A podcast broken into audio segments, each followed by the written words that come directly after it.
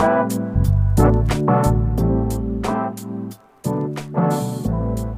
this is Andrea, and you're listening to Learn and Become podcast, an English learning podcast for you.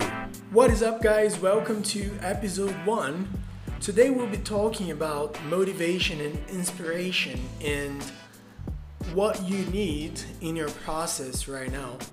Um, so, to to get started with, I am gonna set a foundation, a pre, uh, a definition on motivation and inspiration, and just a few tips on how you can um, work on each one of those. To get started with, motivation is something that comes from within.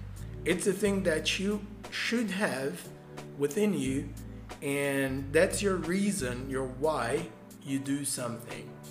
So, motivation is not a thing you can get from outside in. Instead, it is a thing that you have from within. So, it's an inside out thing.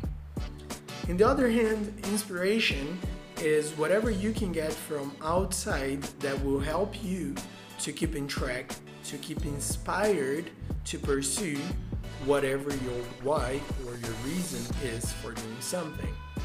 Speaking about the learning process of English, um, maybe your your reason is I want to learn English because I want to travel to a different country and I want to be able to communicate to people.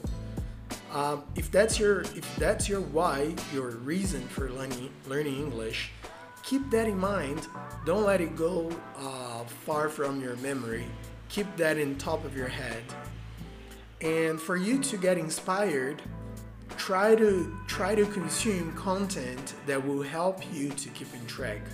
Things that will keep you inspired to to keep up with the discipline in pursuing your motivation or your reason.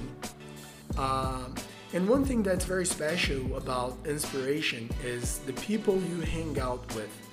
There is a saying from someone I can't recall right now the name, uh, which says, You are the average of the five people you hang around the most. So if you hang around, uh, if you hang out with lazy people, you tend to get lazy. If you hang around or if you hang out with productive, inspiring people, you tend to get better. So pick the right people to be around you and don't forget to to keep your why, your reason in the top of your head.